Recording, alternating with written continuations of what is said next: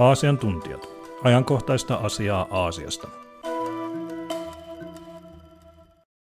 Tervetuloa Turun yliopiston Itä-Aasian tutkimus- ja koulutuskeskuksen podcast-sarjaan, jossa keskustellaan vuoden 2022 keväällä julkaistusta kirjasta Kiinan poliittinen järjestelmä. Näissä jaksoissa keskustelen kirjan kirjoittajien kanssa Kiinan poliittisen järjestelmän erityispiirteistä. Tässä podcast-sarjassa kuuntelijoiden on mahdollista esittää kysymyksiä kirjoittajille sähköpostitse, ja sarjan lopuksi pidämme yhteissession, jossa kaikki kirjoittajat vastaavat kuuntelijoiden kysymyksiin ja kommentteihin. Eli voitte laittaa kysymyksiä ja kommentteja osoitteeseen ceas@utu.fi lokakuun loppuun asti, eli ceas@utu.fi. Osoite on myös mainittu podcastin esittelytekstissä. Minä olen Outi Luova, Turun yliopiston Itä-Aasia-keskuksen yliopistonlehtori. Tässä jaksossa vieraana on professori Lauri Valtimaa, Itä-Aasian tutkimus- ja koulutuskeskuksen johtaja. Tervetuloa, Lauri. Kiitoksia, Outi. Lauri on kirjoittanut kattavasti Kiinan historiasta ja politiikasta, ja hän onkin yksi kirjan Kiinan poliittinen järjestelmä kirjoittajista. Viime vuosina Kiinan poliittinen ilmapiiri on tiukentunut, mutta aina ei ole näin ollut. Ja tässä podcastissa keskitymmekin Kiinan poliittiseen keskusteluun ja niihin ajatusvirtauksiin, mitä Kiinassa on ollut havaittavissa, ja puhumme myös siitä, miten kansalaiset pystyvät osallistumaan julkiseen keskusteluun. 10 vuotta sitten poliittisen keskustelun tilanne ja ilmapiiri nykyiseen verrattuna oli tosiaankin varsin erilainen, ja mekin pystymme Kiinassa käydessämme keskustelemaan varsin vapaasti paikallisten kanssa ja kuulemaan heidän ajatuksiaan, mikä nykyään ei enää ole mahdollista. Maon ajoista lähtien vallalla oleva poliittinen ilmapiiri on kuitenkin heilahdellut vapaampien ja tiukempien ajanjaksojen välillä. Jos Lauri aloittaa siitä, että voisitko vähän valoittaa näitä heilahteluita viime vuosikymmenen aikana? Niin joo. Kiinan tutkimuksessa on puhuttu niin sanotusta Fang ja Shou sykleistä, joissa Fang on ollut vapaampi ajanjakso keskustelussa ja sitten Shou sykli tai jaksosyklissä on tarkoittanut tiukentunutta poliittista ilmapiiriä. Ja todellakin maakuoleman jälkeen, jota tapahtui vuonna 1976, niin on tunnistettu useita tällaisia syklivaiheita Kiinan poliittisessa keskustelussa. Ne ovat koskeneet lähinnä Kiinan poliittista järjestelmää ja tietysti talousuudistuksia, miten pitkälle niiden pitäisi mennä, kuinka kattavia niitä pitäisi olla. Ja sitten tietenkin poliittisessa järjestelmässä suurin kysymys on, pitäisikö Kiinan demokratisoitua, pitäisikö sen alkaa kunnioittaa ihmisoikeuksia ja siirtää monipuoluejärjestelmää. Suuri vedenjakaja näissä keskusteluissa oli vuonna 1989 tapahtumat Tiananmenin mielenosoitukset ja sitten sitä seurannut verilöyly, jonka jälkeen tällainen julkinen keskustelu nimenomaan poliittisista uudistuksista vaiennettiin aika tehokkaasti. Mutta se ei tarkoittanut sitä, että kun keskustelu olisi jatkunut ja varsinkin talousuudistusten suhteen se kävi joskus hyvinkin kiivaana, kuinka paljon pitäisi valtionsektoria reformoida, pitäisikö luopua suunnittelutaloudesta ja niin poispäin. Totesit tuossa noin niin 10 vuotta sitten, jolloin tämä nykyinen puoluejohto nousi valtaan, niin sitä ennen niin tämä keskustelu oli paljon vapaampaa, ainakin yksityisessä keskustelussa, mutta myös julkisesti. Xi Jinpingin aikana niin sensuuri on tiukentunut ja puoluevaltio on ottanut keskustelun paljon enemmän haltuunsa ja ohjaa sitä paljon tiukemmin kuin aikaisemmin. Ja aikaisemmin kaltaiset vapaammat keskustelut, niin no jos ne nyt ole täysin mahdottomia, niin ne on kyllä julkisuudesta poistettuja ja yksityisyydessäkin ihmiset on varovaisia sen suhteen, mitä he sanoo. Aivan. Jos tarkastellaan vähän lähemmin Kiinan poliittista kenttää, niin voiko tällaista länsimaiden oikeisto-vasemmisto-akselia soveltaa Kiinan politiikan tarkasteluun? No soveltaa kyllä, mutta nimenomaan sovitellaan sitä, että Kiinassa on olemassa tällainen oikeisto-vasemmisto-ulottuvuus keskustelussa. Se on koskenut nimenomaan niitä asioita, mitä mä tuossa äsken mainitsin, eli talousuudistuksia, kuinka kattavia ja syvälle meneviä niitä pitäisi olla ja sitten tietysti myös poliittisia uudistuksia, pitäisikö siirtyä liberaalimpaan järjestelmään vai ei. Mutta Kiinassa on erikoista tietysti se, että puoluevaltio pitää julkisen keskustelun tiukasti kurissa ja puolue myös itse määrittelee sen, mikä on poliittinen keskusta. Eli tällaista niin kuin vapaata poliittista keskustaa niin kuin länsimaisessa poliittisessa keskustelussa ei tavallaan ole, vaan Kiinan poliittinen keskusta on kommunistisen puolueen määrittelemä. Mutta se myös tarkoittaa sitä, että Kiinan kommunistinen puolesta, vaikka se on kommunistinen puolue, niin Kiinassa on olemassa ryhmä ihmisiä, ajattelijoita, jotka ovat enemmän vasemmalla näkemyksissään siitä, minkälaista politiikkaa pitäisi harjoittaa, kuin mitä kommunistinen puolue. Heitä on ryhmitelty vähän eri nimikkeiden alle. Joskus puhutaan uusvasemmistosta, uusmaalaisista. Mikä heitä yhdistää on se, että heidän mielestään nämä talousuudistukset on menneet liian pitkälle. Ne ovat pettäneet Kiinan sosialistisen ideologian, ne ovat myyneet Kiinan ulkomaalaiselle pääomalle, jos katsotaan tämän linjan ajattelijat, ne yleensä sanovat. Ja heidän mielestään Kiinan pitäisi palata enemmänkin siihen vanhempaan. Ei ehkä maolaisen suunnitelmatalouteen sinänsä, mutta sellaiseen politiikkaan, joka ottaisi huomioon enemmänkin tasa-arvoisuuden ja sosialismin ihanteet. Ja tämä vasemmisto on Kiinan kommunistiselle puolelle varsin kiusallinen, koska kommunistinen puolue itse väittää edustavansa marksismin ylintä kehitysastetta ja siten määrittelevänsä itse se, mikä sosialismin pitäisi olla. Ja tällainen nimenomaan sosialistisesta traditiosta lähtevä kritiikki on hankalaa sille. Ja ajoittainhan me nähdään Kiinassa jopa tilanteita, jossa kommunistinen puolue vaientaa vasemmistolaisia kriitikkoja. Mutta paljon enemmän puoletta pelottaa ja huolestuttaa oikeistosta. Tai oikeastaan on tietysti vähän huono termi siinä mielessä, että ymmärretään tällä lännessä vähän eri tavoilla. Mutta poliittisen kentän oikealta laidalta, liberaalilta laidalta oleva kritiikki, joka nimenomaan on kritiikkiä Kiinan yksipuolueen järjestelmää kohtaan, puolueen valtion diktatuuria kohtaan. Ja tämä kritiikki niin on ollut osa Kiinan poliittisesta keskustelusta aina siitä lähtien, kun talousuudistukset alkoi. Ja sen hallitseminen tai hiljentäminen on yksipuolueen valtion keskimmäisistä tavoitteista. Jonkin verran sitäkin keskustelua tietysti jouduttu sietämään, koska meillä on laaja ulkokiinalaisten joukko, joka on pystynyt keskustelemaan näistä asioista internetin välityksellä. Ja sitten on näitä talousuudistuksia, jotka on aidosti aiheuttaneet erimielisyyttä myös puolueen sisällä. Ja siitäkin on nähtävissä sellainen paljon liberaalimpi ryhmittymä, joka tukee kunnianhimoisempia uudistuksia, valtiosektorin saneerausta ja vapaampia markkinoita. Ne ei välttämättä mene käsikädessä näiden poliittisten uudistusten vaatimusten kanssa. Ne on kaksi eri ulottuvuutta tässä keskustelussa, mutta usein samat henkilöt vaatii myös poliittisia reformeja, oikeusvaltiota ja tällaisia asioita. Aivan. Jos katsotaan tarkemmin kiinalaista sosialismia ja kommunismia, niin niillä on omia erityispiirtejä, jotka on, niin kuin mainitsitkin, erilaisia länsimaista kommunismista ja sosialismista. Ja edellisessä podcastissa Mikael Marklinin kanssa puhuttiin siitä, miten markkinamyötinen Kiinan kommunistinen puolue on ollut, että sitä on jopa kutsuttu maailman suurimmaksi kauppakamariksi. Niin voitko vähän tarkentaa varsinkin nyt, että minkälaista on kiinalainen sosialismi ja kommunismi Xi Jinpingin Kiinassa? Tämä on todella iso kysymys tietysti.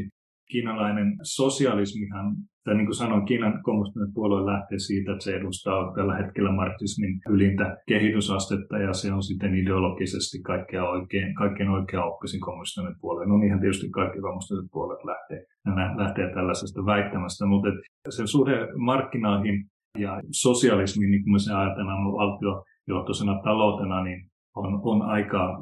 Se on kompleksinen ja osittain ristiriitainen. Toisaalta markkinat ymmärretään, että ne ovat ylivoimaisia taloudellisen tuotannon ohjaamisessa ja talouskasvun aikaansaamisessa, teknologisen kehityksen aikaansaamisessa. Mutta samalla puolueen sisälläkin on paljon ihmisiä, jotka näkee että liian pitkällä on uudistuksessa menty sillä tavalla, että on uhrattu sellainen oikeudenmukainen ja tasavertaisuuden ihanteet, jotka mukaan olivat enemmän voimissa maan aikana. Siitä voidaan tietysti kiistellä, kuinka tasavertainen maalaisuus tai maan aika oli, mutta ehkä aikakultaa on muistot tässäkin mielessä. Se, mitä Kiinassa niin kuin sosialismina tällä hetkellä, jos ihan oikeasti katsotaan, että miten se on määritelty, niin sosialismihan tarkoittaa lähinnä valtion suurta roolia taloudessa tällä hetkellä. Kiinassa on valtavia valtion yrityksiä, joiden merkitys on vaan kasvanut Xi Jinpingin aikana, koska niille on annettu yhä enemmän etuoikeuksia, niitä on painotettu. Ja valtio puuttuu talouteen monella eri tavalla, ei pelkästään niiden yritysten kautta, vaan se säätelee taloutta ja puoluevaltio, erityisesti puoluehan, sehän on läsnä kaikissa kiinalaisissa yrityksissä, jossa päätöksenteko osittain sitten pitäisi perustua poliittisiin linjauksiin eikä taloudellisiin ajatteluun esimerkiksi. Tämä kiinalainen sosialismi on tällaista hyvin vahvasti valtiojohtoista kapitalismia tällä hetkellä. Tämä on oikeasti todella vaikea määritellä, koska se on aika ainutlaatuinen ilmiö maailmassa. Ja tosiaan Xi Jinping on puhunut tästä yhteisestä hyvinvoinnista, mitä hän haluaa tuoda esille tuloerojen tasaamisesta, mutta näyttää siltä, että hänellä ei tällä hetkellä ole mitään keinoja edistää sitä, koska kuitenkin talouden kasvu on erittäin tärkeää puolueen aseman kannalta.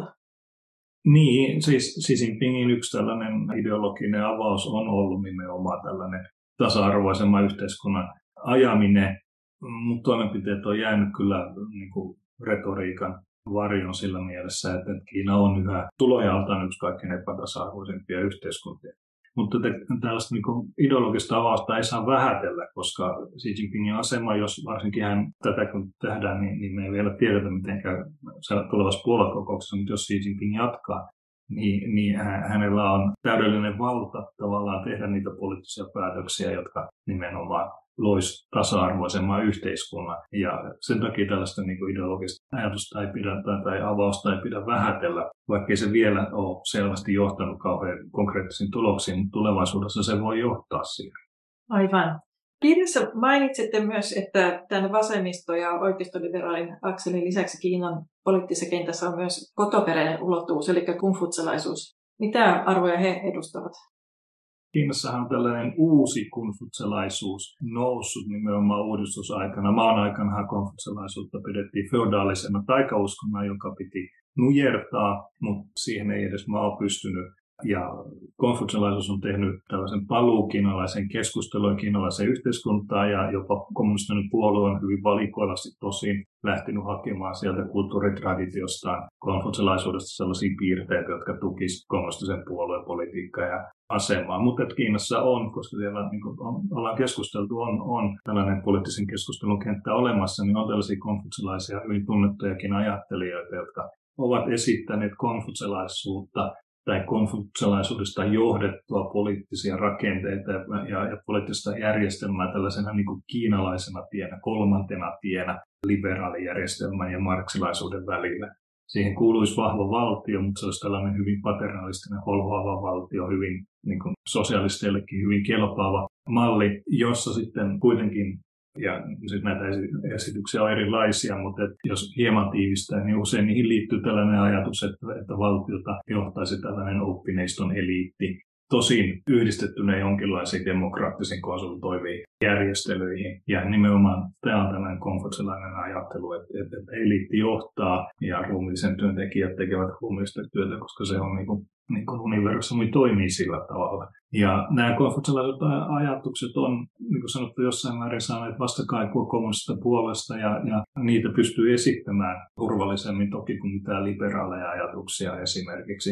Ja saa nähdä, että jos kommunistinen puolue, sen oma poliittinen ideologia nyt ei ole kauhean uskottava, jos sen tarvitsee jonkinlaista uudelleenmäärittelyä, niin tällainen palutraditio niin voisi olla yksi tie, millä tavalla puolue voisi jossain vaiheessa uudistaa, mutta en näe, että se nyt olisi ihan välittömästi tapahtumassa. Nykyäänhän keskeisistä asioista täytyy olla Kiinassa samaa mieltä Xi Jinpingin kanssa, mutta voisiko sanoa, että nämä ajatusvirrat on edelleenkin olemassa, mutta niitä ei välttämättä saa tuoda esiin tiukentuneen ideologisen kontrollin takia? Ei ne ole mihinkään hävinneet Kiinasta. Se on tosiaankin, niin kuin sanoit, siellä on tiukentunut julkisen keskustelun kontrolli, joka tarkoittaa sitä, että tällaisia avauksia ajatuksia ei voi esittää niin kuin aikaisemmin. Mutta kiinalainen sanonta sanoo, että ruoho taipuu tuulessa ja tuuli lakkaa, niin ruoho nousee taas. Eli tämä on tätä Fang Shou sykliä tavallaan, niin kuin me ollaan nähty siinä, vaan nyt ollaan menossa tällaisessa show-vaiheessa, jossa keskustelua kontrolloidaan tiukasti. Joo, odottelemme tämän liberaalivaihin alkamista.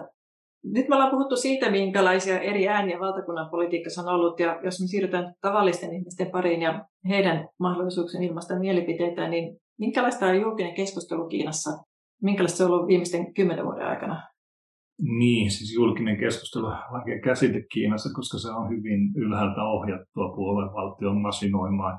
Kiinassa se keskustelu tietysti tapahtuu sosiaalisessa mediassa niin kuin kaikkialla muualla, ja Kiinahan on sillä alalla ehkä kaikkein edistykseimpiä, siis teknologisesti ainakin, ja teknologian saatavuuden ja eri alustojen kautta verrattuna moneen muuhun maahan, jopa länsimaihin. Ja sosiaalinen media on nyt se kanava, jossa kiinalaiset esittää näitä mielipiteitä. Mutta taas kerran niin Kiina on johtava maa myös internetsensuurissa ja sosiaalisen median sensuurissa sillä tavalla, että Kiinan nykyinen niin kuin tämmöisen julkisen keskustelun tai tapa, jolla puoluevaltio suhtautuu tähän julkiseen keskusteluun, se ymmärtää sen, että se ei pysty sitä täysin enää ohjaamaan ja asettamaan täysin ylhäältä päin sitä agendaa, niin kuin aikaisemmin klassisen massamedian lehdistön radio aikana.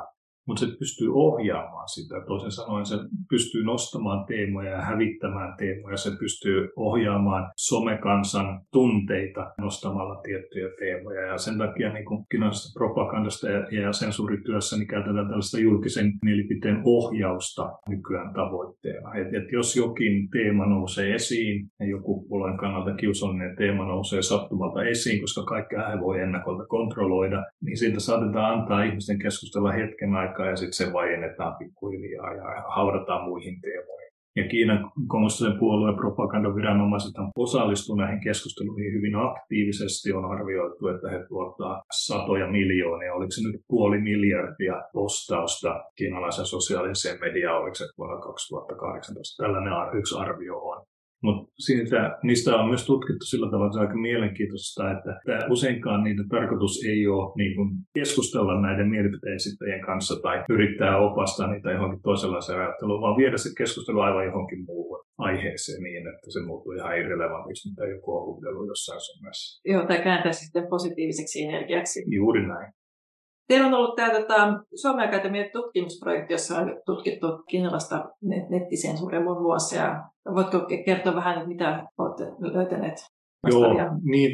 Meillä on tällainen Turvallisuus Kiinassa hanke ollut Suomen Akatemialta, joka päättyy ensi vuonna. Siinä kävi vähän, me tutkimme kyllä myös kiinalaista nettisensuuria, mutta koska tuli korona ja osittain Suomen Akatemian kannustuksesta, niin me käänsimme tätä meidän tutkimussuuntaamme vähän enemmän tai edes vähän enemmän, vaan paljon enemmän koronasuuntaan. Jonkin verran meillä ollaan tutkittu myös koronaan liittyvää internetsensuuria, miten se nimenomaan noudatteli tällaista mielipiteen ohjaamisen logiikkaa, mutta enemmän me aloimme tutkimaan sitä, miten Kiina käytti ulkomaan propagandassa Kiinan humanitaarista apua koronaan aikana hyväkseen, rakentaakseen omaa maakuvaansa ja pehmeää valtaansa.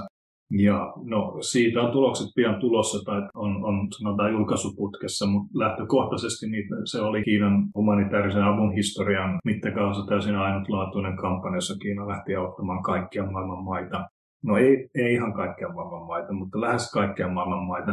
Se apu itse asiassa ei ollut loppujen lopuksi, kun sitä suhteutetaan Kiinan muuhun ulkomaan-apuun ja Kiinan kokoon, niin ei ollut loppujen lopuksi kauhean valtavaa.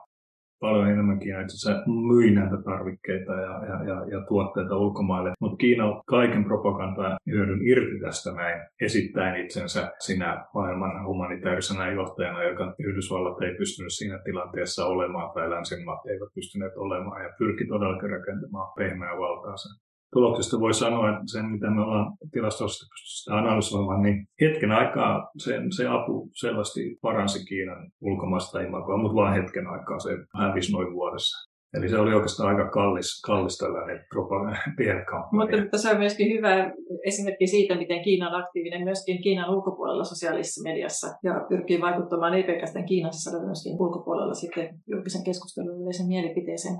Juuri näin. Kiina tähän kampanjaan liittyy hyvin aktiivinen tällainen sosiaalisen median ja median vaikuttaminen Kiinan taholta, joka ei ollut täysin rehellistä aina. Hehän pyrkivät esimerkiksi väittämään ja väittävät yhä, että korona lähti jostain muualta Kiinasta.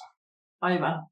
Jos palataan vielä ihan tämänhetkiseen keskusteluun Kiinan sosiaalisessa mediassa myöskin ulkomailla, niin tämä viimeaikaisin skandaaliuutinen oli se, että Xi Jinping on kotiarestissa sotilasajoneuvot lähestyivät Pekingiä. Miten kommentoisit näiden uutisia? Niin joo, ne hypähti tuolla sosiaalisessa mediassa myös tutkijoiden kuvaruudulle hyvin nopeasti tällaiset huhut.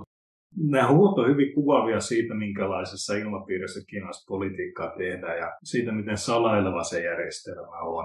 Et kun ihmiset ei tiedä, mitä tapahtuu, niin kaikki tieto korvautuu mielikuvituksella. Ja Kiinallahan on poliittisia vastustajia ulkomailla tai Kiinan kommunistisella puolella, kuten Falun Gong, johon tämä uutinen todennäköisesti liittyy, tai niin on ainakin liitetty. Nämä eri tutkijat ovat huomanneet, että sieltä se on peräisin. Heidän syltytehtaaltaan tämä uutinen.